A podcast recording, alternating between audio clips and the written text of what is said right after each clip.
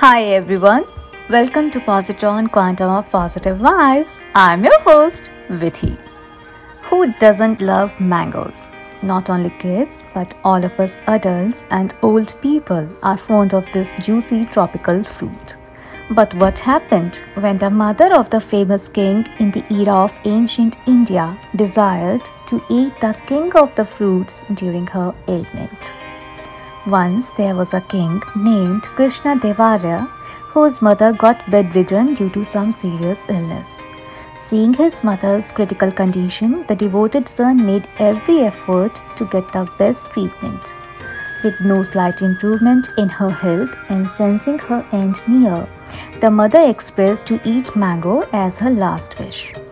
Although spring has just begun, which makes it difficult to get ripened mangoes, the determined son made every effort to get at least one ripe mango for his dear mother.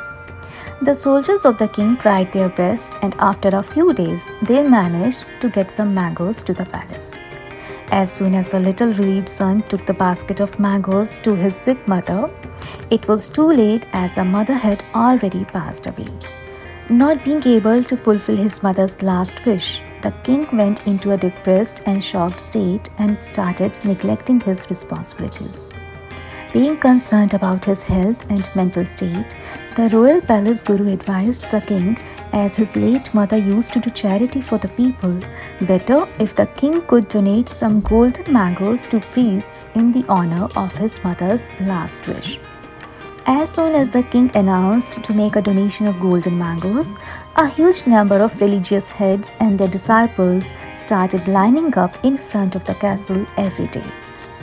Lost in the grief of losing his mother, the king didn't even realize how the golden mangoes donation started resulting in the loss of national treasury and money. Worried council of ministers approached Tenali Raman, one of the most intelligent, trusted, and well liked jesters of the king.